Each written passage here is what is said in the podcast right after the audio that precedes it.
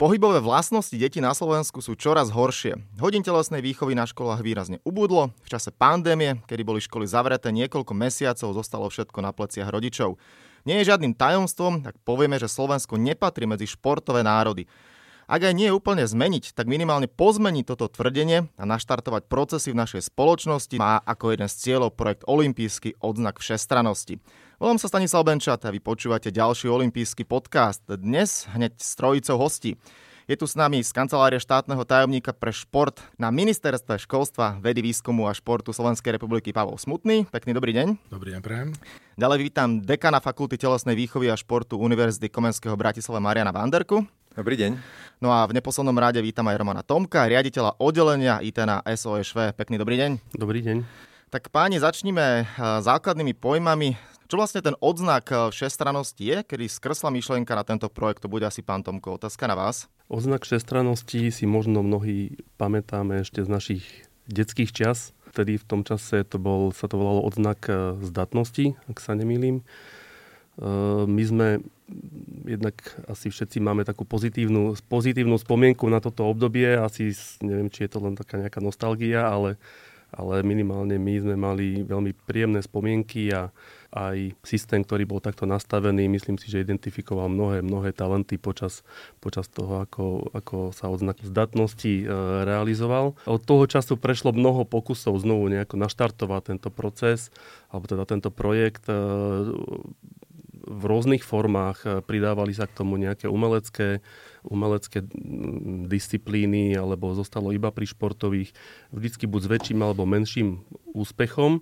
My sme si pred niekoľkými rokmi e, stanovili za cieľ, že by sme radi na túto tradíciu veľmi úspešnú v minulosti nadviazali a snažíme sa nájsť e, vhodnú formu, ako, ako ho dostať naspäť tam, kam patrí do škôl.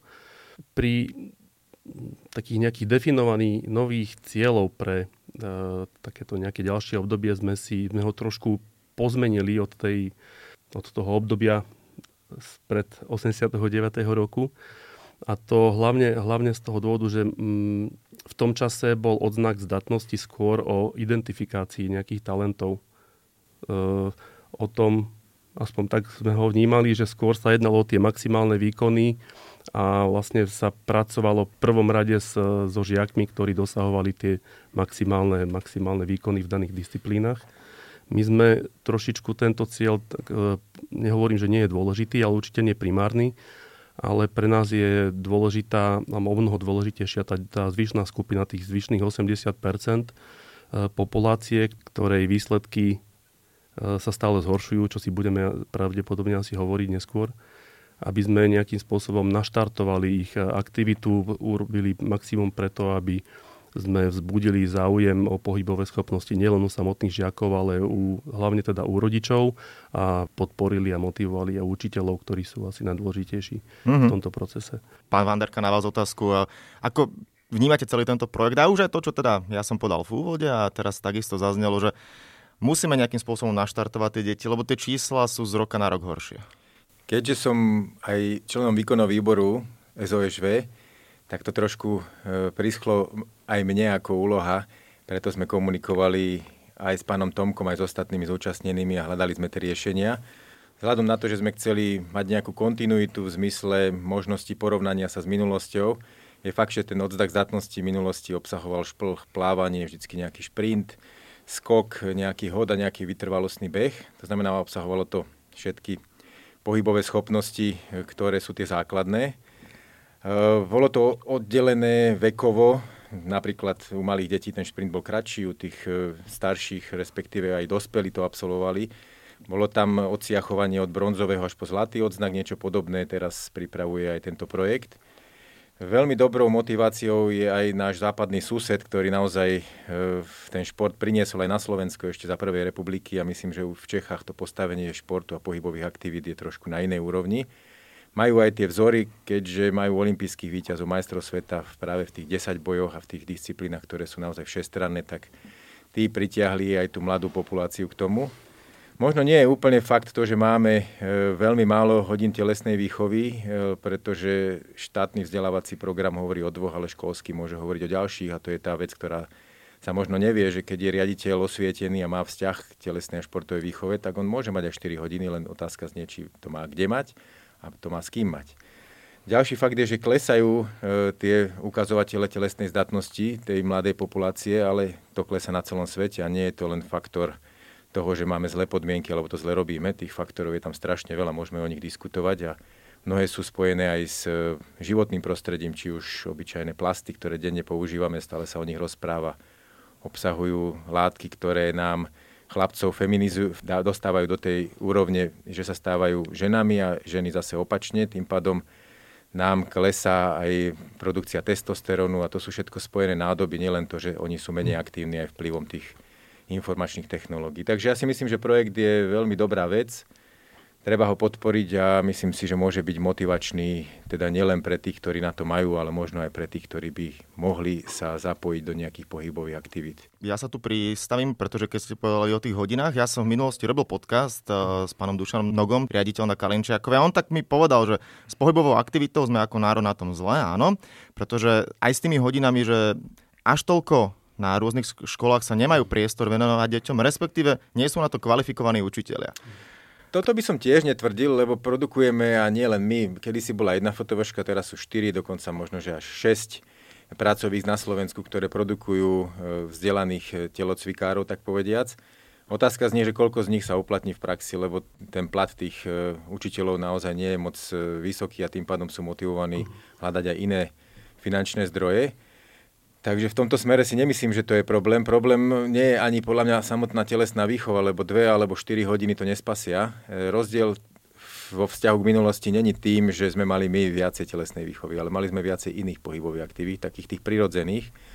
To znamená, boli sme vonku, hrali sme hokej, futbal, mnohé iné také pohybové aktivity a dneska to nahrádza, suplementujú tie tie všelijaké, nechcem ich nazvať, že e-games, ale môžeme to nazvať... Je to tak? Niekedy sa športovalo normálne a dnes sú najväčšie turnaje v elektronických športoch, treba to povedať otvorene, je to neuveriteľný biznis. Nazvime to všeobecnejšie, akože informačné technológie, ktoré deti posadia zase zo školy niekde na gauč a sú tam na tabletoch, mobiloch a tej pohybovej aktivity inej je menej a na to sú tiež už všelijaké aktivity, ktoré aj tuto kolega Smutný určite koordinuje, a myslím si, že majú svoje opodstatnenie v tom, že robia alebo inšpirujú tie deti, aby sa viacej hýbali mimoškolsky. Hej. To znamená, je tam forma poukazov, sú tam všelijaké mimoškolské aktivity.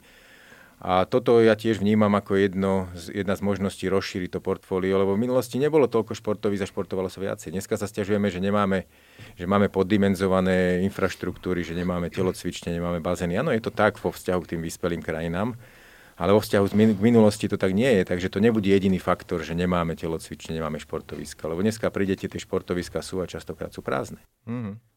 Pán Smutný, otázka na vás, eh, keďže ste človek eh, pôsobiaci na ministerstve. Už tu teda aj zaznela informácia o tom, že inšpiráciou nám môže byť eh, Česká republika.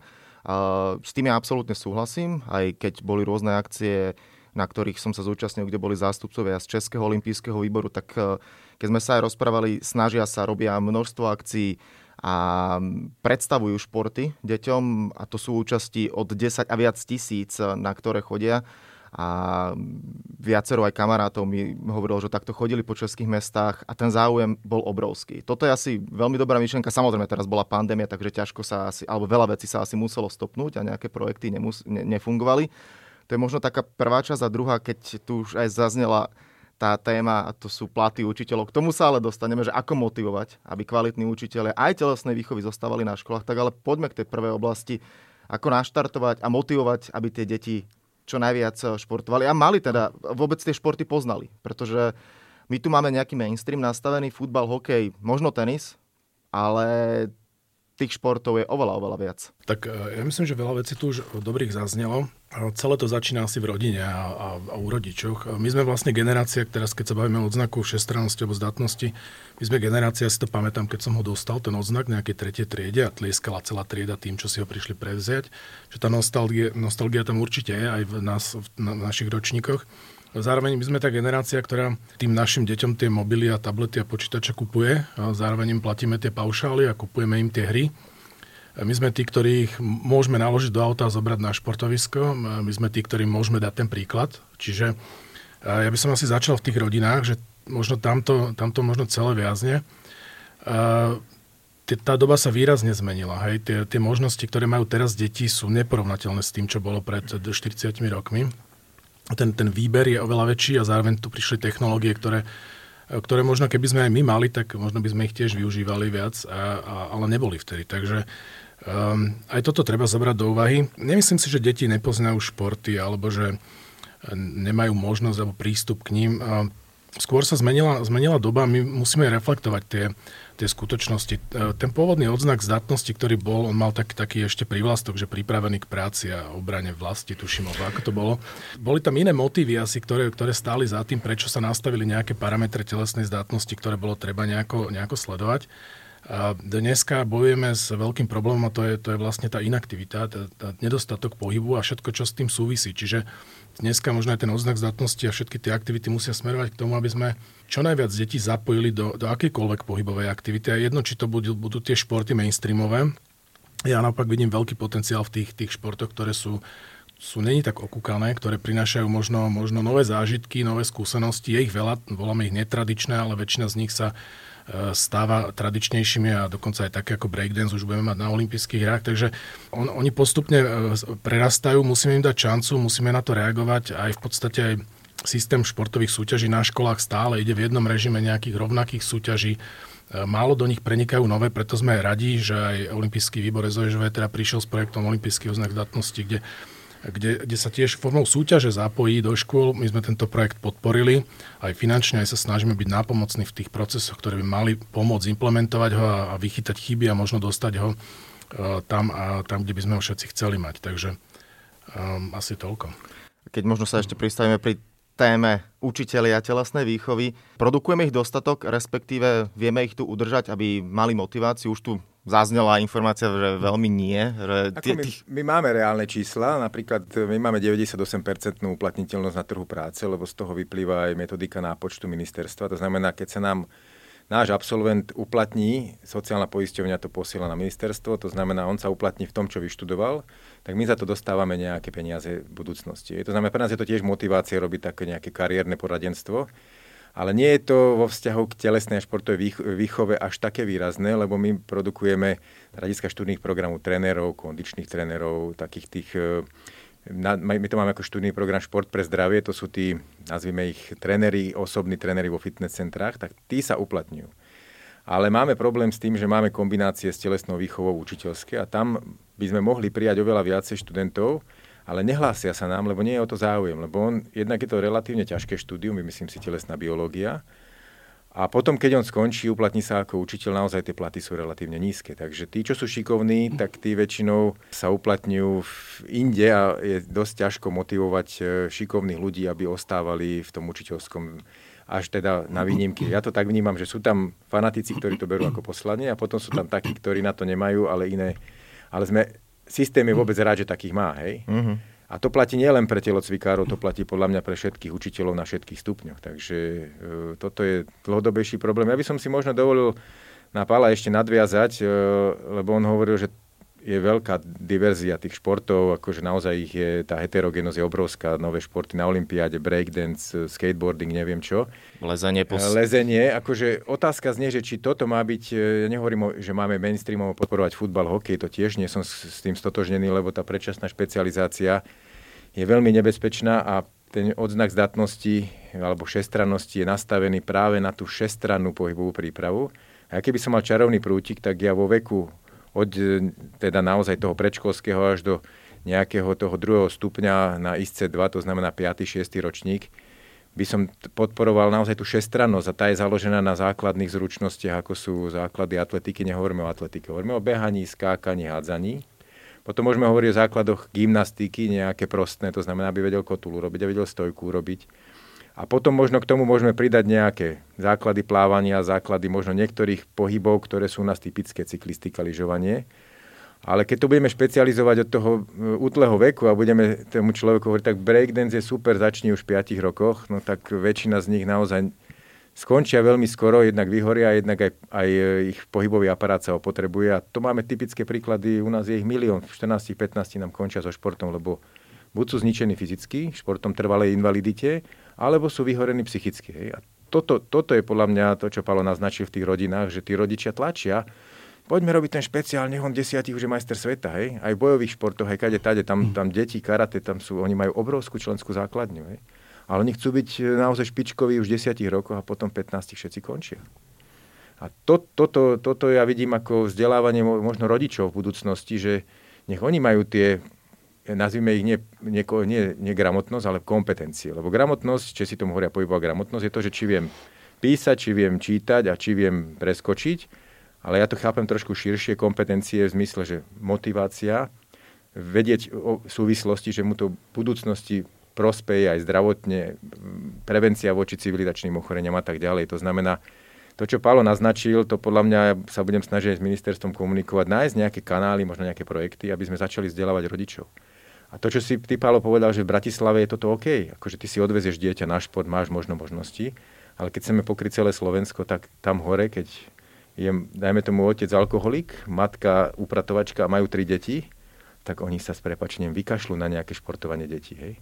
A toto, toto je grot toho, čo by sme mali začať možno riešiť systémovo, lebo v Bratislave to nie je až taký problém. Tu je relatívne vyššia životná úroveň, tá dostupnosť tu je, ale keď to zoberieme celoslovensky, tak túto, možno aj ten odznak zdatnosti by mohol aj na tých školách niečo pomôcť. A tie iné projekty, ako sú tréneri v školách a tak ďalej, ako robia sa veci. A myslím, že sa to začína posúvať, uvidíme, ako sa tie výsledky budú potom prejavovať neskôr. Ja by som rád nadviazal na tieto slova, lebo rodičia častokrát nemajú mať ani odkiaľ e, nejakú vedomosť, informáciu, na akej úrovni ich deti pohybovo sú. Zo školy si donesú žiaľ jednotku, v tom horšom prípade dvojku a pokiaľ oni samotný šport nevykonávajú alebo nemajú možno nejakú svoju osobnú skúsenosť, tak si to nevedia vyhodnotiť, či sú na tom dobré alebo zle. Preto aj v uplynulých týždňoch, mesiacoch sme sa snažili nájsť nejaký, nejaký bod, ktorý by mohol u nich zarezonovať, aby sa minimálne porovnali sami so sebou. Lebo ten pokles za posledných 30 rokov, ktorý sme zaznamenali, je obrovský tak uh, mali sme troš, uh, aj takéto šťastie, že v, tuším, 27 rokov späť sa robil taká, taký prieskum, taká štúdia na populácii slo, na, medzi slovenskými žiakmi a vlastne sú to súčasní rodičia dnešných 11-12 ročných detí. Slubujeme si od toho, že toto sú práve cesty, akým spôsobom trošku zbudiť záujem u rodičov o, o stav detí a nejakých tamto tak toto názorne ukázať, aby si vedeli tie čísla, o ktorých hovoríme aj s nejakým spôsobom zosobniť sami so sebou a minimálne vytvorili taký možno trošku väčší záujem. Uh-huh. A druh, druhú vec som chcel podporiť. Áno, porobili sme aj také porovnania, ako sú na tom e, výsledkovo deti e, z väčších miest a z dedín, čo len potvrdzujú slova slova kolegu, že čím väčšie mesto, tak tým e, spravidlo lepšie výsledky. A v minulosti to bolo presne opačne. A to som chcel bolo... povedať, že podľa mňa by to malo byť naopak. Ja, ja si pamätám, jeden... keď som ako decko chodeval na dedinu za svojimi starými rodičmi, ja ako bratislavské dieťa, tak my sme s bratom akože zaostávali výrazne za tými domácimi, lebo však tí boli stále vonku pomáhali na záhrade a do úvodzovek nás vo všetkom prešťali. Ešte pred desiatimi rokmi, keď uh, syn začal športovať, tak pri rozhovoroch s trénerom sme sa stále rozprávali o tom, že deti z dedín sú tak pohybovo zdatnejšie, že on to proste na nich vidí. Ako áno, zjavne to je ale teraz už len nejaký že presudok, alebo nejaká hypotéza, ktorá sa nepotvrdila a vlastne výsledky nielen u nás, z našich výsledkov, za, teda zmeraných e, v tom pilotnom ročníku odznaku, ale k rovnakým záverom prišli aj kolegovia v Čechách, ktorí e, e, tieto štatistiky robili na o mnoho väčšej skupine a tiež prišli k takým záverom, že čím väčšie mesto, tým lepšia do, spravidla lepšia dostupnosť športovísk, tak aj lepšie výsledky. Takže neplatí to, že na dedinách sú na tom lepšie. Uh-huh. A druho, druhá... V minulosti museli viacej fyzicky oni pracovať, dneska už aj tam je iný život. To bude jeden faktor a druhý bude tá dostupnosť tých športovísk a aj tá finančná stránka, že naozaj ano. niektorí tí rodičia nie sú motivovaní, nemajú know-how ani peniaze na to, aby vozili niekde deti na nejaké aktivity. No. Presne tak. Takisto, čím lepšia ekonomická situácia, tak v tých daných regiónoch sú aj lepšie pohybové schopnosti. Tie zase korelujú aj s lepšími výsledkami v škole častokrát. Takže... Mm-hmm. Toto vlastne všetko, čo aj teraz sa rozprávame, keď dáme tú tému rodičia, tak eh, ja budem parafrazovať opäť pána Nogu, ktorý to presne konštatoval, že málo kto sa venuje rodičom, pretože čo je veľký problém. zvyknú stať pri športoviskách, bavia sa medzi sebou a myslia si, že všetko vedia. A to je naozaj problém. Takisto v minulosti som nahrával podcast s jedným hokejovým trénerom, ktorý sa venuje mládeži. Rozobrali sme presne tú tému, že prečo nemáme už také hviezdy, ako bol Palfi, ako bol Šatan a tieto výrazné osobnosti. A mi hovorí, že ja keď na tréningu mám chalana, ktorému sa viac darí a dám mu za zápas 25-30 minút, tak niektorí rodičia, ktorí možno sú donory klubu, uvidia, že ich syn hrá 5 minút Ne, viac mi ho nedajú, odvlečú ho preč a možno ho dajú na iný šport. A už mi to ide do toho, že nehľadáme kvalitu, skôr kvantitu a zabíjame veľakrát talenty. Neviem, neviem, že či je cieľom mať ďalšieho Sagana alebo ďalšieho, ďalšieho Palfiho. Zase tých že... faktorov tam bude viac. Akože jednak ten, tá úroveň toho výkonu a tá konkurencia v minulosti bola pravdepodobne menšia. Tá uplatniteľnosť bola väčšia, lebo naozaj, keď to vidíte, aj dneska v tom mužskom športe sa presadiť na vrcholových e, úrovniach je veľmi ťažké preto sa častokrát presadzujú ženy, lebo tých je trošku stále menej, stále tam je menej, menšia konkurencia. To je jeden faktor. Druhý faktor, že to boli trošku pozostatky toho systému, ktorý naozaj bol, by som povedal, direktívny, ale na druhej strane možno kvalitný, ale bol, bol veľmi konzervatívny v tom, že bol až trošku násilný. Hej? Keď sa bavíme možno aj o nejakých, e, nielen teda metodických veciach, ale aj o tých dopingových a tak ďalej. Tam buď niekto naskočil na ten vlak a išiel, alebo nešiel. Hej. To znamená, tam to bolo celkom zorganizované. Potom sa to v 90. rokoch po revolúcii celé rozpadlo a teraz sa to pokúšame znovu nejak naskladať, ale ten faktor rodičov tam je veľmi významný. Ale môžeme to interpretovať kľudne aj na Vlhovcoch, Zuzulovcoch, tam akože bez faktora rodičov oni by nikdy asi nič nedosiahli, lebo tí rodičia tam boli tým a tým pádom majú právo do toho nejakým spôsobom zasahovať, len keďže oni Vlhovci, Zuzulovci OK, ale tí mnohí iní nemajú asi dostatočné know-how, ale myslia si, že ho majú a preto to vzdelávanie rodičov v budúcnosti bude asi dosť kľúčové a je tam strašne veľa negatívnych vplyvov rodičov na... A teraz sa nebáme len o vrcholom športe. Aj toto boli tie, tie ukážky, že teda keď to platím, prečo by môj syn nemal hrať. Ja ho odtiaľ potom zoberiem. A otázka znie, či toto je zabíjanie talentov, e, tých e, faktorov, lebo my hovoríme o talente ako o veľmi širokom pojme, lebo nesmieme ho interpretovať ako stav pohybovej výkonnosti v nejakom veku. On môže byť nejaké smerodajné odchylky od priemeru, to znamená, javí sa nám ako veľmi talentovaný, ale to ešte neznamená, že on dosiahne tú vrcholovú úroveň, lebo čo keď je len biologicky akcelerovaný? Čo keď má len za sebou veľmi veľa tréningov a tým pádom je lepší ako tí, tí, jeho sú, súrodenci? To znamená, tam je strašne veľa faktorov, ktoré treba posudzovať a preto by to malo byť dlhodobejšie, nielen jednorázové. Teraz ja ho odmeriam v 7 rokoch a poviem, že on bude futbalista úžasný, no to asi ťažko. Hmm. Vo futbal je strašne multifaktoriálny. Ja môžem možno povedať, že bude dobrý v rýchlostno-silových športoch, lebo je výbušný niekoľkonásobne viac ako tí jeho súputníci, rovesníci. Hej. Ale je to pomerne komplexný problém a ja by som sa vrátil stále k tej palovej myšlienke, že naozaj to všetko vychádza v rodinách. Keď je tam dobrý príklad, tak tie deti sú ako odkázané na, to, že sa budú celý život hýbať. Keď tam nie je dobrý príklad, tak to bude stále tak, a čo na telesné, prečo by som musel cvičiť. Ja mu podpíšem tú ospravedlnenku, nech sa tam nespotí. Hej. Lebo to prídete do praxe, to tí učitelia a tí riaditeľia vedia, že, že strašne veľa tých, ktorých chceme zapojiť, nechcú a ešte ani ich rodičia nechcú. Ešte im oni aj napíšu ospravedlnenku, že však necvič, na čo telesná, čo ti na živote ti to nič nedá. Hej. Ale keď pochopia, že ten pohyb je nevyhnutnou súčasťou života, aby oni mali aj e, intelektuálne schopnosti, kognitívne lepšie, lebo to súvisí.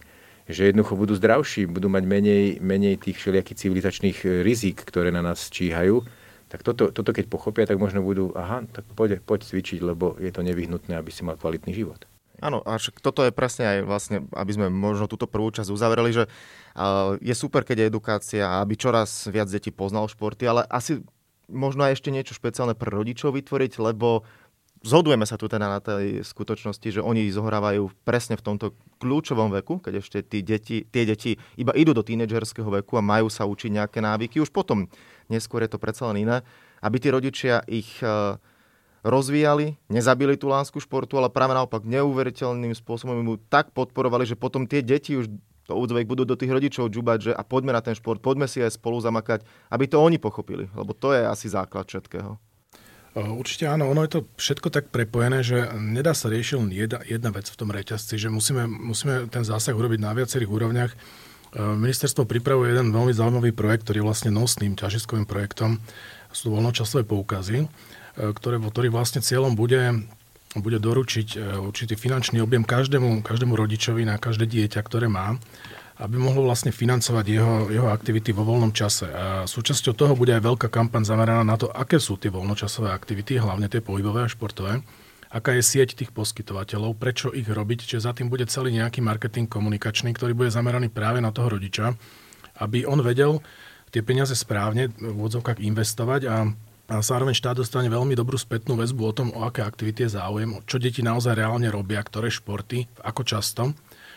A, a k tej téme e, rodič a tréner, e, je to zasa komplikovaná téma, lebo takisto tak môžeme povedať, že rodičia začali prerastať do toho, do toho športu a komentovať tréningy a stoja na tých zápasoch, tak takisto možno trochu klesla aj tá autorita toho trénera, ktorý kedysi bol bol naozaj výrazne rešpektovaný a keď povedal, že takto to bude, tak nikto sa mu ani neodvážil do toho vstúpiť. Takisto, ak nevstupujete do, do, do sály, kde chirurg operuje a nebudete mu radiť, ako to má robiť, lebo, lebo veríte, že to robí najlepšie, alebo rozumie tomu, tak toto sa stalo možno aj s trénermi, alebo teda niektorými trénermi. Podľa mňa tí, ktorí majú jasno a rešpekt, tak tam, tam sa toto nedeje a dokážu rodičia vyhodiť a v odzovkách upratať ho. To, to by som videl ako taký vzájomný, akože tak to je to interakcia. Proste dospeli sme do bodu, kedy to takto sa javí a jasné, že s tým niečo musíme robiť, ale musíme ten zásah urobiť na viacerých miestach naraz, nie, nie v jednom bode. Veľakrát to tu zaznelo dnes. My sa snažíme aj e, zbudiť u rodičov trošku aj iný pohľad e, na šport ako taký. Tá, e, v uplynulom období sa diskusia o športe zúžila na otázky okolo organizovaného športu. Možno aj týmto projektom sa snažíme nejak zapôsobiť, aby tie voľnočasové aktivity, turistika, proste športové aktivity alebo pohybové aktivity mimo organizovaných klubov sa stali súčasťou ich života. Aby nestála otázka iba o tom, že športovať sa dá iba v nejakom klube aby možno zapájali ten pohyb aj pri tej obyčajnej ceste do školy a neviezli sa o tom, pokiaľ to není nutné. Tomu by som možno len nadviazal ďalším takým, takým projektom, ktorý sa týka komplexného manažmentu eh, pohybových aktivít detí na školách. A ten začína práve tou dopravou do, do školy a zo školy, kde, kde už tam vieme urobiť pomerne veľkú časť nejakej dávky pohybu. Potom tam patrí telesná výchova ako taká, o ktorej sme sa tiež bavili, ktorá, ktorá vyžaduje nejaké zásahy. Ehm, sú to, sú to napríklad aj také drobnosti ako aktívne prestávky alebo spôsob využívania času na škole medzi hodinami. A potom sú to samozrejme tie krúžky na školách a po vyučovaní. Čiže to sú už potom tie organizované aktivity. A cieľom všetkých týchto aktivít na školách by malo vlastne byť vzbudiť záujem. Aby to dieťa v tom voľnom čase, o ktorom si, hovoril, aby keď príde z tej školy, aby jednoducho vedelo, ako ten čas stráviť aj samo od seba neorganizovane a zmysluplne. Lebo momentálne je problém s tým, že ten voľný čas je komodita, ktorá, ktorá do budúcna bude výrazne narastať. A je pravda, že my, a myslím si, že aj dospelí s tým majú problém, e, nebudeme ho vedieť, ako tráviť, e, pretože budú nám chýbať návody na to, ako tráviť zmysluplne a potom, potom končia, končí to tak, že, že dospelí ľudia, niekedy aj dôchodci, hrajú na telefóne tie, tie všelijaké primitívne hry, lebo jednoducho nemajú žiadnu inú náplň, ako ten čas, čas efektívne využiť. Tu ja idem do svojich spomienok a vlastne teraz aj tak vyťahnem z rukáva. Ja keď som bol decko, tak my sme napríklad začínali každú hodinu ešte rozcvičkou a prišla pani učiteľka, síce sme sa možno, no, možno z úvodu na tom pousmiali, ale vy to asi tiež poznáte, asi ste to tiež zažívali, že pravidelná vec. A teraz mi tak napadá, keď eh, aj prednedávnom som čítal, že vo veľa príkladoch eh, my, por, my sa porovnávame a berieme si napríklad Fínsko ako ideálnu krajinu, alebo teda severské krajiny celkovo, ale dáme to Fínsko 5,5 milióna, takisto majú obyvateľov a ten ich školský systém je považovaný za jeden z najlepších. 20-30 minút sa možno učia a 10-15 minút vždy z každej hodiny cvičia. Je šanca takéto niečo implementovať? Asi nie teda v takomto pomere, ale k nám, aby sa to pomaly dostávalo, aby aj ne, nemusí nabehnúť telocvikár, ale úplne obyčajný fyzikár, matematikár, jednoducho nech to dieťa naštartuje a ja neviem, či si dajú 10 krát nádych, výdych, 3 zhyby, alebo teraz zhyby nie, alebo klik niečo proste, aby, aby sa naštartovali tie decka. Je toto vôbec u nás možné? Myslím si, že Mariam bude o tomto vedieť e, povedať viac, čo, čo, čo dokáže spôsobiť taká krátka 5-minútová pauza aktívne využitá s, s mozgom dieťaťa, ako naštartuje tie procesy a, a naozaj to kognitívne myslenie e, funguje úplne inak po, po nejakom takomto refreshi. A určite áno, preto, preto sme pripravili, alebo pripravujeme projekt, ktorý by mal motivovať a inšpirovať rôzne, rôzne aktivity na školách. Je to zase je to o riaditeľoch, o učiteľoch, o systéme vzdelávania, o, o, o príprave nejakej platformy, na ktorej, sa, na ktorej sa bude dať budovať takýto systém. Zatiaľ to u nás, ja si pamätám ešte zo školy, my sme sa zvykli na veľkú prestávku bežne prechádzať, bolo to povinné, museli sme chodiť do kolečka, bolo to akože bolo to čudné, ale asi, asi, to, asi to bolo lepšie ako teraz, lebo teraz sa nerobí nič. Akože tie, tie školy, ale niektoré áno, aby som nebol neferový, ale na niektorých školách akože tieto aj možno z kapacitných dôvodov, z priestorových to nefunguje úplne, ako by mohlo a, a vidíme v tom priestor tiež.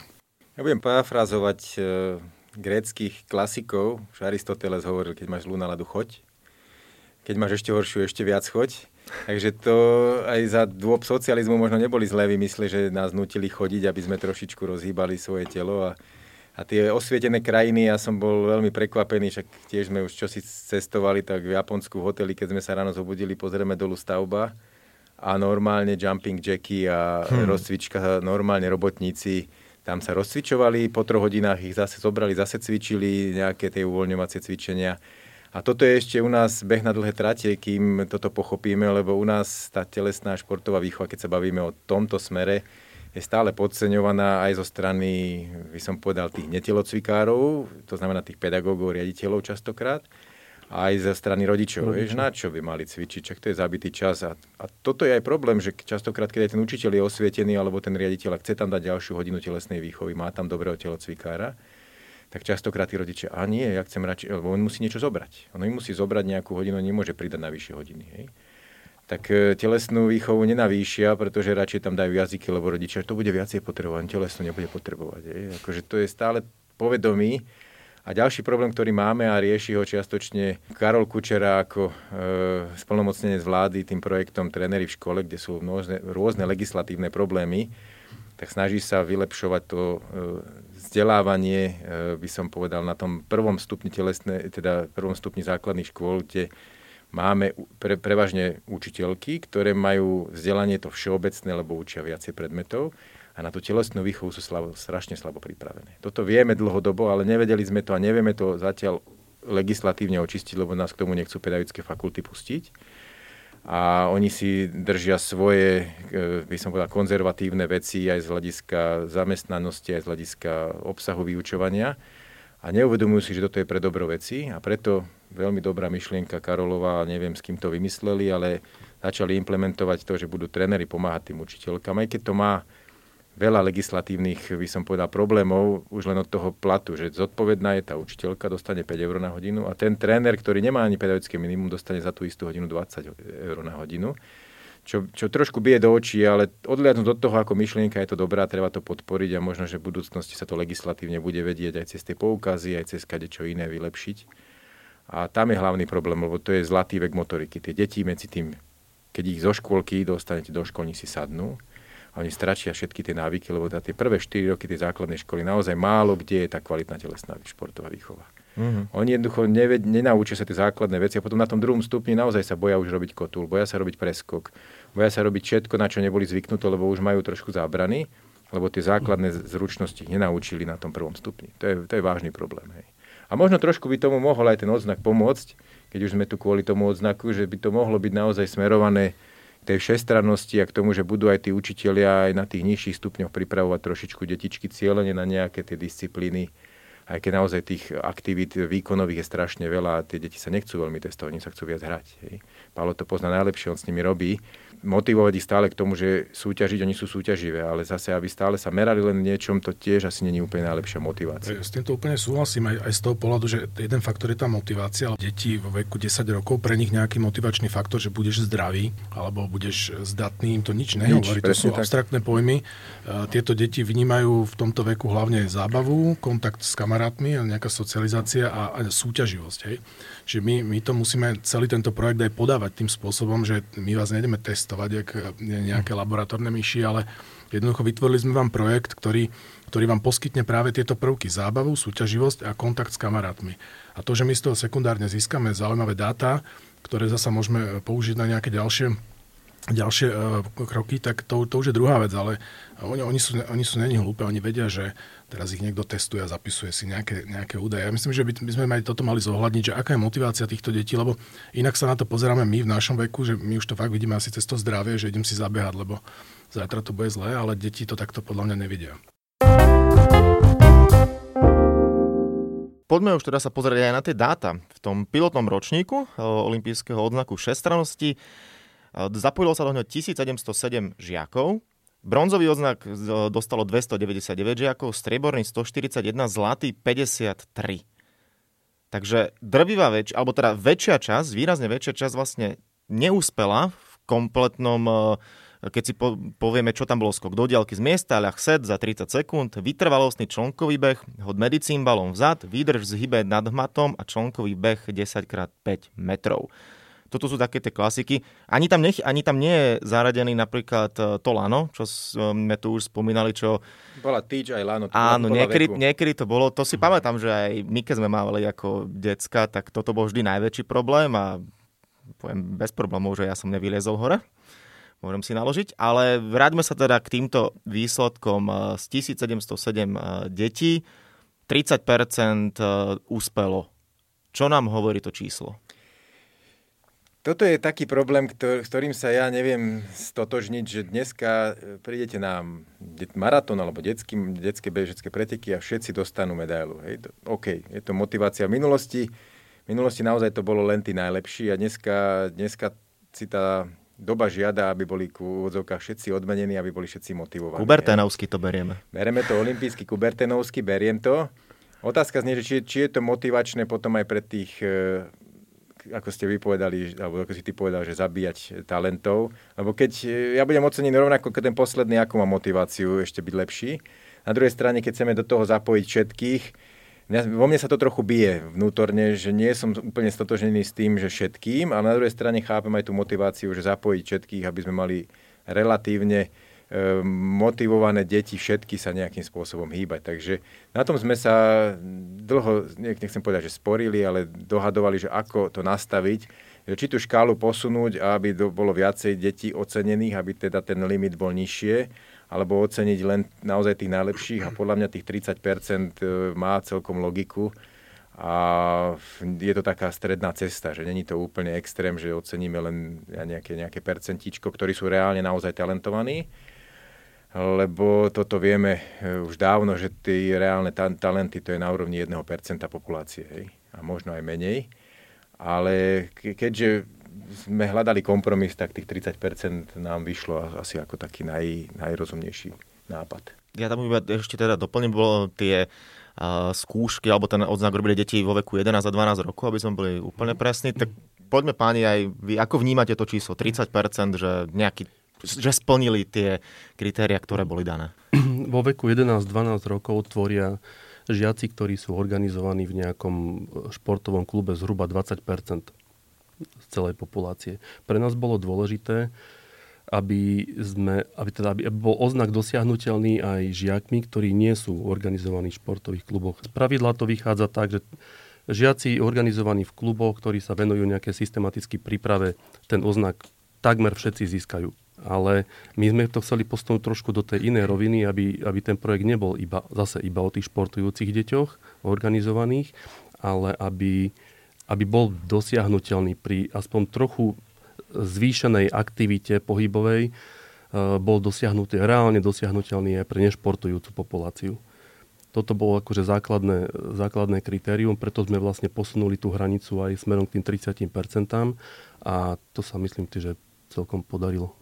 Eh, ja som tieto, tieto čísla si študoval, aj som to komunikoval s, s pánom Tomkom, sme sa o tom bavili.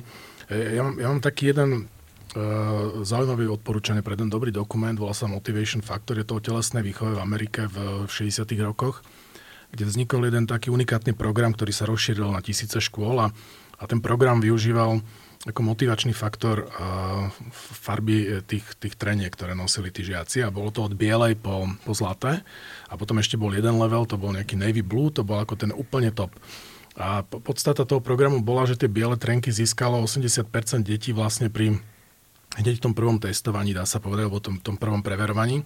A ten pocit úspechu tam akože bol, že, že sa posunul niekam. A, a vlastne tá škála tým, že bola väčšia, tak vlastne umožňovala prechod do tých vyšších kategórií ako pomerne e, väčšiemu počtu detí. A, pričom ale treba povedať, že tie, tie, tie posledné trenky získali asi 5 za celý, celé, celú dĺžku fungovania toho programu e, niekoľkoročného. Čiže mne trošku vadilo, že, že tých detí nezískalo viac tu ten pocit úspechu z toho, pretože môže to pôsobiť, že, že ich to môže odradiť od nejakého ďalšieho. Lebo to sú podľa mňa práve tie deti, ktoré, ktoré ne, nešportujú, netrénujú, sú na to možno horšie a, a po tej fyzickej telesnej stránke. A, a ja by som im dal, dal tú šancu pocítiť, že niečo dokázali, alebo že, alebo že sú blízko toho, kde sa to už dá. Zároveň súhlasím s Marianom, že mne sa, mne sa ten trend eh, každému dať medailu a dať diplom a povedať, že si víťaz len preto, že si prišiel, to sa mi, to sa mi nepáči, ale, ale nastavil by som tie kritéria niekde, um, alebo možno urobil väčšiu škálu, neviem, to je len môj pohľad na, na, na tú motiváciu. Ten motivačný faktor bude dôležitý. Mm-hmm. Berme to tak, Pali, že to pilotný projekt 11-12, keby sa to rozšírilo. Trošku problém je v tom, že dneska beží kopec čeliakých projektov a pilotov, ktoré ktoré mapujú, diagnostikujú rôzne stavy rôznych e, pohybových zručností a schopností na rôznych úrovniach veku. A není to tu jednotné. A to možno by mohlo byť ako z vašej strany, ako ministerstva, nejaký taký e, jednotný návod, ktorý by si museli, aj keď dneska je to v tej liberálnej spoločnosti trošku problém, a tam by to možno nielen z hľadiska toho, že sa to dá porovnať aj do budúcna s niečím, ale aj z hľadiska také motivácie mohlo byť lepšie, aby to bolo stabilné. A pre nás v olympijskom hnutí zase pre, z moje, môjho pohľadu taká, chcem povedať, rada alebo inšpirácia, keď to vidíme aj v zahraničí, najmä v tých Čechách, e, spomen si pali, keď sme my boli mali, čo sme chceli, no podobať sa, nechcem povedať Kratochvílovej a Fibingerovej, ale, ale mali sme nejaké vzory, hej? Podarilo sa. tým som nechcel, nechcel dám dotknúť, lebo to sú naozaj pre mňa to osobne určite boli vzory. A mali sme nejaké vzory, ktorým sme sa chceli podobať. A podľa mňa aj dneska je to, to máme niekde v génoch, deti majú nejaké vzory.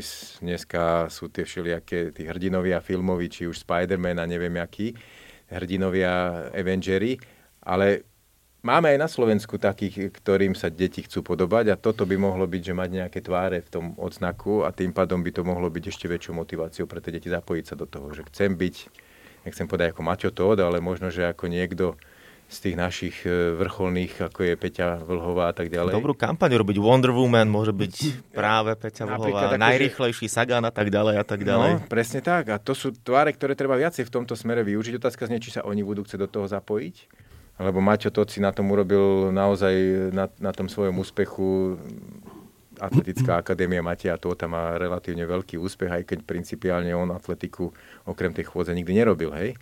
keď hovoríme o atletike ako širokospektrálnych pohybových aktivitách. Ale toto treba viacej využiť podľa mňa na to, aby sme pritiahli tie masy, lebo toto si myslím, že je pre deti dosť dôležitý faktor motivačný.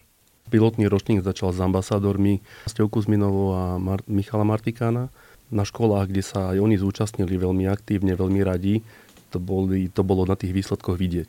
Tie deti cvičili tak podľa tých slov telocíkarov, že za celý rok ich nevedeli takto cvičiť, že bolo to veľmi motivačné, už len ten samotný fakt, že sa tam proste objavili, tak sa každý sa snažil ukázať v lepšom svetle a bolo to vidieť na výsledkoch. Áno, to, to, k tomuto som presne chcel prejsť, že títo dvaja, to je super, sú ako ambasádori. Ešte mne sa tá myšlienka páči, keď sa zhodujeme na tom, že či majú, nemajú všetci dostať medailu alebo nejaký diplom. Ja som takisto podľa mňa zastancom toho, že len tí, ktorí naozaj niečo, nejaké kritérium teda splnia, alebo tí lepší, lebo viem si to predstaviť. Ja som aj si pozeral na YouTube nejaké videá z plnenia tých kritérií v rámci olympijského odznaku všestranosti a je napríklad, keď bola hrazda, tak tam bolo pekne povedané, že dá sa to viac menej uh, ten podhmat uh, urobiť aj smerom na hrazdu e, otočený na rebrinu, ale nemá to ten efekt, pretože vtedy nevidí ten, e, to dieťa, tých ostatných, aby ho mohli povzbudzovať. A chcem sa presne k tomuto dostať, že keď už je teda Kuzminová alebo Martika na škole, respektíve keď sú okolo tie ostatné deti, toto totiž podľa mňa vychádza z nás. Ja som na úvod povedal, že my nie sme podľa mňa až taký športový národ a nemáme v sebe to, čo majú, dobre, Nemci to je úplný uh, extrém, lebo tým, keby dnes predstavíme nový šport, tak o týždeň sú v ňom top 3 na svete. Jednoducho oni majú v sebe to, že idú a majú taký ten team geist, ktorý v každom športe oni ukazujú, ale tú motiváciu, to pozbudzovanie sa, že čím viac asi ľudí a čím viac detí bude v tomto participovať a čím budú úspešnejšie, tak tie ostatné by práve naopak mo- mohlo to pomaly spôsobiť ten efekt, že sa budú viac motivovať, že budú chcieť byť lepšie, aby to nespôsobovalo podľa to, čo sa deje doteraz, že á, dobre, ty si dobrý, môj Joško taký nikdy nebude a vykašľame sa na to. Jednoducho nakopávať ich, ukazovať im tie vzory a ťažiť z nich, kým ich ešte máme. Ja by som, ak môžem k tomu len jednu vec povedal, že ja súhlasím, že tie, tie najvyššie vzory na tých najvyšších metách sú, sú dôležité, inšpirujúce, ale opäť by som sa približil viac k tým deťom pre tie deti býva možno e, rovnako dôležitý motivačný faktor e, kamarát, ktorý je o dva ročníky vyššie, alebo rovesník, ktorí ho poznajú a, myslím, že všetci sme takto fungovali, že v tých skupinách, keď sme chodili po vonku, v tých tlupách, tak tam boli od tých najmenších až po tých najväčších, ktorí to vlastne ukazovali a od ktorých sme sa to my učili.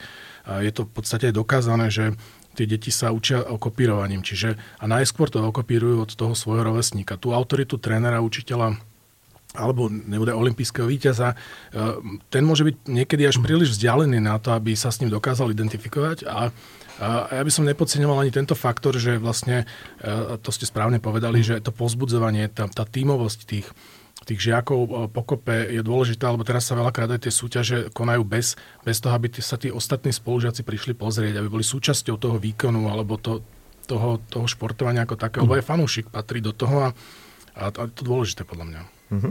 Na to, aby sa mohli porovnať vyššie ročníky s nižšími, sme mysleli aj pri e, tom bodovom systéme, aký je nastavený. Znamená, že v každom ročníku sú e, iné výkony za rovnaké, rovnaké body. E, umožňuje nám to porovnať 14-ročného chlapca s 11-ročným chlapcom a smerujeme aj ďalej. Radi by sme dopracovali túto bodovú škálu až do dospelosti. Uvidíme, ak sa nám to podarí, to bude trochu komplikovanejšie. Ale aby sa mohol porovnať rodič so žiakom súrodenci medzi sebou. A toto ide. Ešte som chcel povedať, že my nechceme oceňovať každého. Nechceme rozdávať medaile len tak, keď nikto nič neurobí. Chceme ale motivovať uh, k zlepšeniu a tú snahu chceme oceniť. Preto aj do ďalšieho ročníka si pripravujeme také uh, bonusy za medziročné zlepšenie, aby sme ocenili snahu o to, že urobia niečo viacej. Takže skôr týmto smerom. Ja sa zase oprem o nejaké genetické, genetické štúdie. E, je taký jeden pán profesor Skinner sa volá, ktorý viackrát aj u nás prednášal a on robil v Amerike najväčšiu štúdiu, ktorá bola platená americkým, americkou vládou. Volalo sa, že Heritage Study. A tam sa zúčastnilo viac ako 750 ľudí vo veku od 17 do 65 rokov, černosy, belosi. A oni prišli na zaujímavý fakt, že mali to nastavené podľa vstupných kritérií, rovnaký individualizovaný tréning – a oni prišli na takú vec, ktorá je pre nás trénerov zatiaľ veľmi dôležitá, lebo keby to tak nebolo, tak nás matematici a biológovia už trčia do vačku a trénerov by nikto nepotreboval. A prišli na takú vec, že nezávisí od vstupnej úrovne, aké zlepšenia tréningom urobiť. To znamená, oni našli takých, ktorí boli na začiatku veľmi slabí a zlepšili sa strašne veľa, ale našli aj takých, ktorí boli na začiatku veľmi slabí a rovnakým tréningom sa nezlepšili vôbec.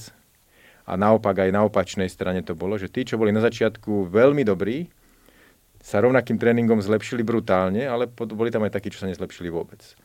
A toto je síce možno, že z hľadiska motivácie, čo si hovoril, že akože tie zlepšenia budeme oceňovať, ale nemusí, aj keď on bude robiť a bude trénovať, neznamená, že sa zlepší, lebo, lebo toto nevieme dopredu predikovať. A to je súčasť toho talentu a preto to sa musí robiť, alebo malo by sa to robiť opakovane, lebo aj tie prírastky sú dosť e, individuálne a sú závislé od toho, aké máte gény. Hej. A toto dopredu nevieme našťastie zatiaľ povedať. Lebo keď sme to vedeli povedať, tak poviem, že Pálo má vstupnú úroveň takú, genetiku má takú, vie sa zlepšiť na takúto úroveň, toľko to opakovanie, toľko to tabletiek bude tam. Hej. A našťastie doteraz to ešte, aj keď hľadajú genetici tieto gény, našťastie to dopredu nevieme povedať, že či ten človek tréningom sa bude schopný zlepšovať. A takého, keď nájdete, ktorý má vysokú vstupnú úroveň a ešte sa vie aj veľa zlepšiť, tak ten bude, a je dobre motivovaný, má, je zdravý, e, je, má dobré sociálne zázemie, nezraní sa nám, neopotrebuje sa jeho pohybový aparát, tak ten je predpoklad, že bude jeden z najlepších na svete. Ale to je naozaj mizivé percento z populácie a to nebude asi hlavným cieľom nielen tohto projektu, ale celkovo e, ľudí, ktorí sa tou pohybovou aktivitou hmm. zaoberajú.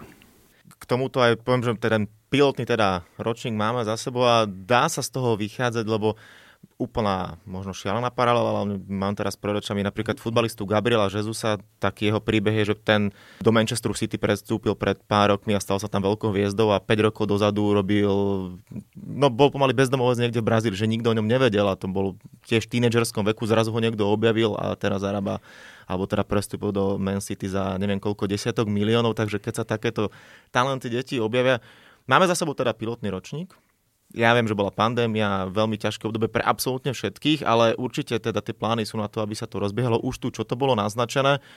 Aký je možno horizont, že možno do 5 rokov otestovať deti možno z celého Slovenska, alebo aké sú vlastne plány, kam sa to až dá posunúť celý projekt olympijského odznaku všestranosti? Tento ročník e, je už nejakým spôsobom e, rozbehnutý, pandemicky, e, zaregistrovalo sa už násobne viac škôl stále na dobrovoľnej báze do projektu, ktorý dúfame, že im to situácia umožní a budú vedieť otestovať žiakov na základných školách.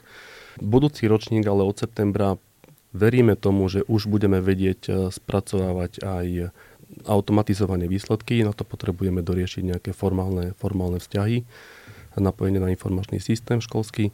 Takže keď sa nám toto podarí, odboráme tieto prekážky aj ohľadom GDPR, súhlasov a tak ďalej, tak si myslím, že to, to môže raketovo posunúť projekt ďalej. Okrem iného e, v septembri už budeme mať dopracované aj bodové, bodové tabulky pre ďalšie ročníky. Ja by som a... možno, že doplnil, alebo teda inšpiroval ťa. Ja by som to podimenzoval, lebo tie dáta, ktoré sú vo vzťahu k pandémii, sú hrozivé.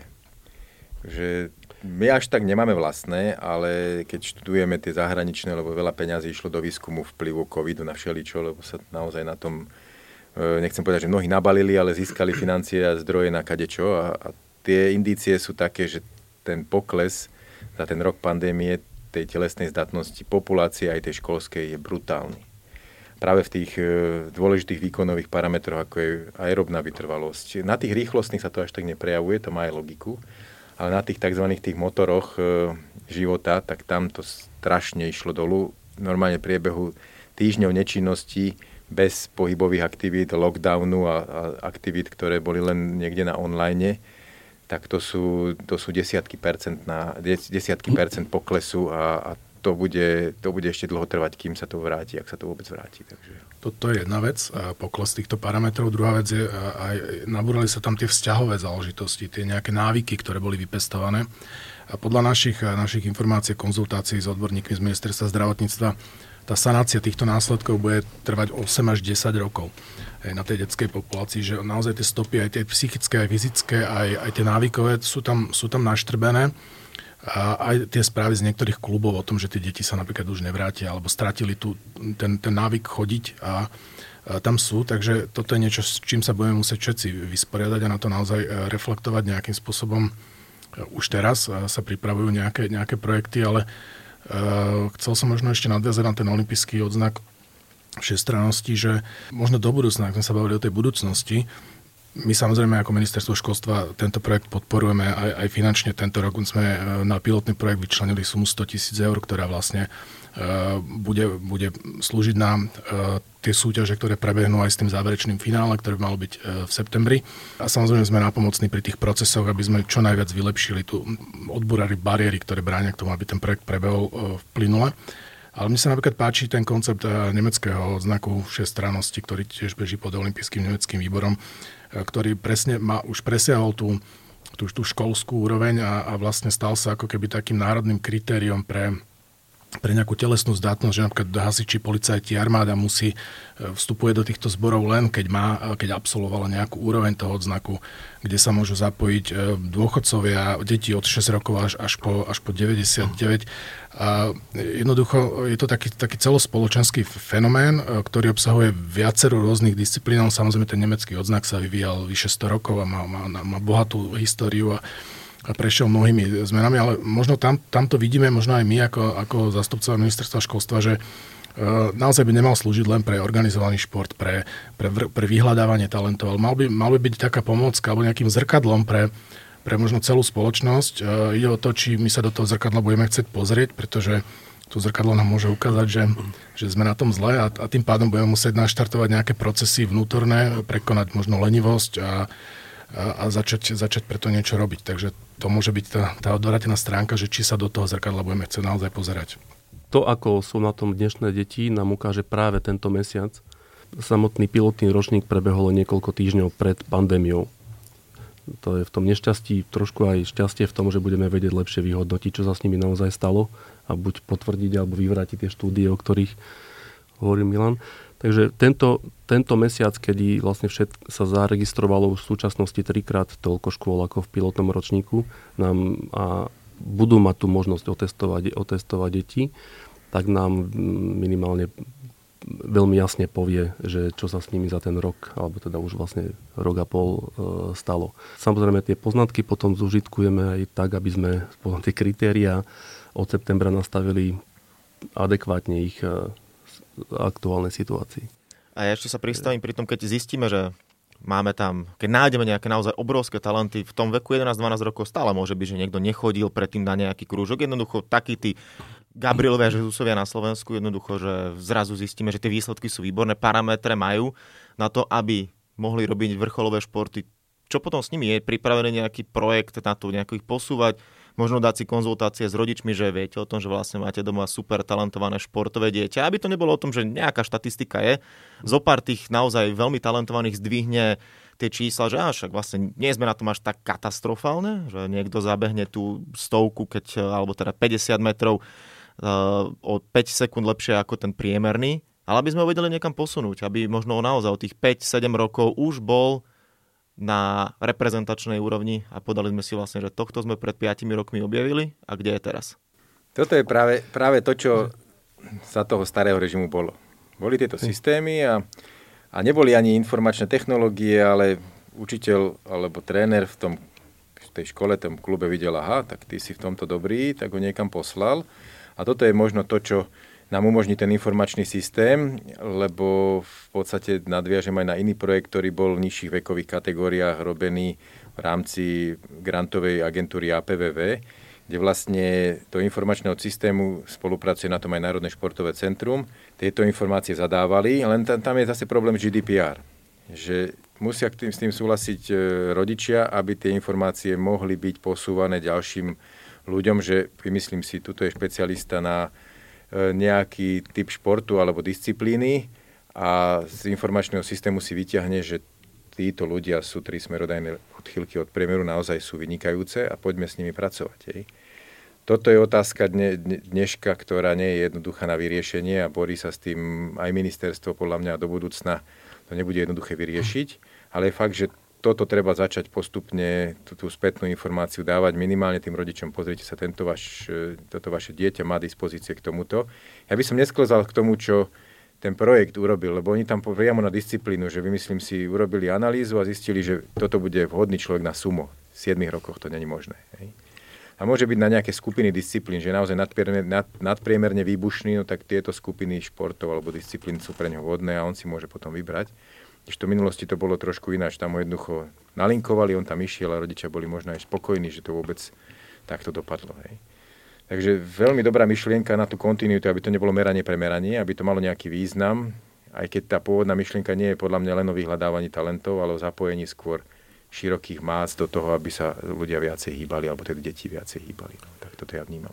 Teraz dostane vlastne každý otestovaný žiak, alebo každý, kto sa zapojí do projektu e, na záver, na záver školského roka, takže športové vysvedčenie, kde nie je len jeho do, m, celkový súčet e, dosiahnutých bodov, ale vlastne každá jedna disciplína je s percentilom celej populácie. To dosť sieťový, sieťový graf sa dá urobiť z toho, že kde sa nachádza z hľadiska toho priemeru, či je podpriemerný, nadpriemerný a v čom je teda lepší. Aj, že už toto je dostatočná informácia preto, aby e, či už učiteľ alebo rodič e, si všimli niektoré predispozície u, u, u žiakov a smerovali potom nejaké ďalšie kroky. Mm-hmm. Pri rozhovoroch s kolegami e, z Českej republiky, lebo vlastne pri tom, keď sme vlastne nastavovali ten projekt pred dvoma rokmi, tak sme strávili spolu niekoľko hodín alebo niekoľko aj možno aj dní s ich reálnymi skúsenosťami z praxe. Ako robia to už vyše 10 rokov, e, majú pomerne mm, široké portfólio disciplín, ktoré robia, ale aj zároveň aj ťažkosti s ich naplňaním. A preto sme vlastne aj tú formu, ktorú sme nakoniec zvolili, brali ohľad aj na to, aby bola čo najľahšie realizovateľná na školách. Takže berieme to ako e, začiatok projektu a preto sme sa snažili o najjednoduchšiu formu, vyberali disciplíny, aby pokryli všetky pohybové schopnosti a nevymýšľali už e, vymyslené koleso. ale vlastne všetky tie disciplíny s tými telocvikári bežne pracujú a vykonávali by ich a možno aj bez, bez tohto projektu. Ale čo považujeme za dôležité je taký možno centralizovaný zber tých dát a medziročné, alebo teda medziro, vyhodnocovanie medzi ročníkmi, či sa ako populácia alebo s porovnaním celkovej populácie tí žiaci zlepšujú alebo zhoršujú. Aby to nebolo len prierezové, že raz ho odmeriame, ale meriame ho od 7 rokov až do ukončenia školskej dochádzky a vidíme tu nejakú dynamiku zmien. Pre ministerstvo sú tu podľa mňa nepostradateľné informácie, ako nastaviť nejakú politiku na najbližšie možno aj 10 ročie. Ja ešte možno chcem nadviazať na, na Paliho zrkadlo, že či sa chceme pozrieť do zrkadla. Ja úplne súhlasím. Za mňa by to malo byť relatívne natvrdo, kľudne aj ten nemecký model, kde sa dá potom dlhodobo vyhodnocovať ale Slováci sú veľkí špekulanti, keďže my tu žijeme medzi veľkými národmi a vždy sa snažíme nejak vyklúčkovať z toho systému. A typická heterogénnosť aj toho športu je, že v minulosti sme hľadali nové športy, aby sme sa vedeli uplatniť, lebo v tých tradičných sme sa nevedeli veľmi uplatniť. Tých príkladov z praxe by bolo x. Gymnasti začali robiť fitness, lebo v gymnastike to nevedeli už dosiahnuť na tú medzinárodnú úroveň, ale mali sme potom 10-násobné majsterky vo fitness a hrdili sme sa tým. Hej. A toto je také slovenské typické a ja sa obávam, držím nám palce, aby sa to zmenilo, aby sme si vedeli nastaviť to zrkadlo a povedať si tak áno, pozrite sa, sme na tom takto reálne. Hej. Tak, toľko teda hlavné rozprávanie v rámci olympijského podcastu o olympijskom odznaku všestrannosti, ale nielen teda o ňom, ale o celkovom, celkovej úrovni športu medzi našimi deťmi, ale páni, na záver každého olympijského podcastu ja mám pre svojich hostí pripravený kvíz a rozmýšľal som, ako to dať, keďže sme v takejto zostave, ale myslím si, že nejako som sa hádam vynašiel a niečo, niečo mám pre vás pripravené. Budeme sa rozprávať o rekordoch, pretože rekordy sú takisto veľmi zaujímavá sféra a treba sa posúvať aj medzi tými deťmi. Určite ver, pevne verím, že nejakí budúci rekordmani sú. A pozrieme sa najskôr do Československa, respektíve do Českej republiky, pretože slávny ošteparian železný je držiteľom svetového rekordu v hode oštepom. Neviem, či to viete z hlavy. Vieme. Alebo, no 98, tak dobre. 48. Ej, tak dobre, vy ste to prezradili aj, za ostatných. Aj viem, kde to bolo presne a kedy to bolo. No dobre. No, Lebo tak, to, to bol ten môj idol. tak, dobre. to tak, bol ten môj vy idol, dvaja takže- máte uľahčenú, nemusíte prvú typovať. Ďakujeme. takže 98, 48. Ale aj Palo by to vedel, lebo bol tiež vrhač podľa mňa. Dobre, Presne nie, ale veľmi blízko by som. dobre, dobre. 1995 jena. Myslím, že 6. 6? Ja tak 6 som našiel, myslím, 6. šesť. Ale je, na, je Jedna- najsprávny. jedna, no. Dobre. Dúfam, že druhú nebudete vedieť z hlavy. Ak áno, tak eh, dáme priestor na typovačku pre druhých borcov. V septembri 2020 prekonal Brit Mo Farah na Diamantovej lige v Bruseli svetový rekord Haile Gebrselassie v hodinovom behu. Takže koľko odbehol Mo Farah za hodinu, páni? Typovačka. 21 kilometrov aj nejaké drobné. By som to typol. A možno aj trošičku viacej, lebo keď zoberete, že za dve hodiny dajú maratón, to tiež tak vychádza, to muselo byť trochu rýchlejšie. Viem, že to bolo, ale to číslo si presne nepamätám, ale určite to bolo viac ako 21 kilometrov. No páni, vy skúste doplniť, že plus minus na metre, alebo na kilometr. 21 700. Ja som chcel 21 500. A je to 21 330. Takže viac menej všetci, všetci sme tam, alebo všetci ste tam. No a poďme na tretiu otázku. Jedna z disciplín vlastne, ktorá je aj e, v odznaku sú zhyby, a, alebo teda to držanie sa na hrazde. A v NHL najväčší borec v tomto je jednoznačne Zdeno Chára, teda keď robievali v Bostone svoje interné e, súťaže, tak pravidelne vyhrával v zhyboch na hrazde. A keď to vyhral v roku 2014, typnite si, koľkokrát sa zdvihol Zdeno Chára na hrazde. Ja typujem 23. 35. 42. No, a typ 35 je správny. Presne, 35 je správny. O rok na to prehral so Zachom Trotmanom a prosím pekne, vtedy dal dokonca 37, iba že Zach Trotman, mladý e, hráč Bostonu, dal vtedy 41 a mimochodom pri Zdenovi, ktorý je absolútny fenomén, ešte pred 4 rokmi, keď bol v Bostone, mal 40 rokov, tak vtedy vyhral s 25. No, viete, prečo, 40-ke. viete, prečo to je? Jeho otec, zápasnícky trenér, príťahy, či už teda v ľahu, alebo v v Ovise sú jedným z hlavných eh, tréningových prostriedkov a on jednoducho to, čo Pálo hovorí rodičia, tak on od malička na tej hrazde vysel. Lebo no. otec neho chcel mať zápasníka. Ale 35 dáme mi 4 dokopy, podľa mňa. Áno. No, Piko, pikoška s hybom, ja som trénoval kedysi skalolezcov, keďže skal, skalolez, alebo lezenie bude teraz olimpijská disciplína a prišli za mňou, že chcú trošku zvýbušne, lebo boli vytrvali a išiel som ich otestovať, zavesil som ho na hrazdu a po 80 zhyboch som ho zvesil, že to už nemusíš, lebo to je vytrvalosť, to nepotrebuješ. Že... Mm. No, takže aj dievčata tam robili po 30 zibov, takže akože závislosti od toho, aký šport a aká špecializácia. Ale na hokeji to úžasné, lebo pamätám si Žigo Palfi, keď chodil so Zorou, Zorou Coborovou, prišli do fitka nemenovaného a Zora ako fitnesska tam mu išla urobiť, ukázala mu 10 zibov a on prišiel, závese sa neurobil len jeden. A to bol vtedy už hviezda NHL.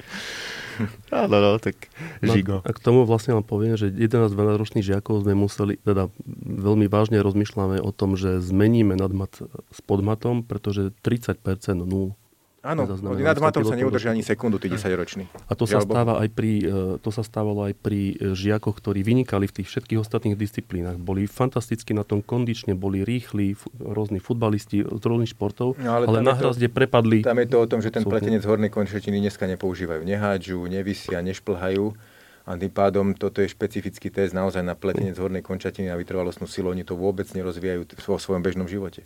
Ešte tie deti predtým naozaj po tých stromoch, mm-hmm. po mhm. tých plotoch sa lozilo. Dneska len nelez, lebo sa ti niečo stane. A tým pádom to je úplne logické, že toto bolo najvýraznejšie pokles e, tej výkonnosti oproti minulosti v tomto teste. Mm-hmm. Tak e, možno sa nevidíme páni posledný krát, pretože aj táto téma v sebe určite ešte skrýva množstvo zaujímavých e, faktov, poznatkov a myslím si, že aj špeciálne pre rodičov, ktorí nás aj v tejto chvíli počúvajú alebo teda dopočúvajú, tak môžu si z toho niečo zobrať eh, k srdcu, aby ich deti aj na základe olympijského odznaku všestrannosti sa posúvali. Aj ten úvodný message, ktorý sme vlastne naznačili, že je to aj o vzdelávaní rodičov, pretože u nich, alebo teda u vás, milí rodičia, to začína. Ak eh, chcete a chceme mať zdravé deti, aj športujúce deti, tak ideálne samozrejme športovať eh, s nimi. No a v rámci celej tejto tematiky sme sa rozprávali s pánmi Vanderkom. Ďakujem pekne vy za trénerov a za všetkých ľudí, ktorí sú aktívni športovci, teda nie, že by sme všetci nie, ale predpokladám, že vy to máte najbližšie, tak ešte raz ďakujem veľmi pekne. Ďakujem pekne za pozvanie. Za olimpijský výbor bol s nami pán Tomko, ďakujem pekne. Ďakujem pekne. No a za ministerstvo pán Smutný takisto ďakujem veľmi pekne a prajem ešte všetkým pekný deň. Ďakujem.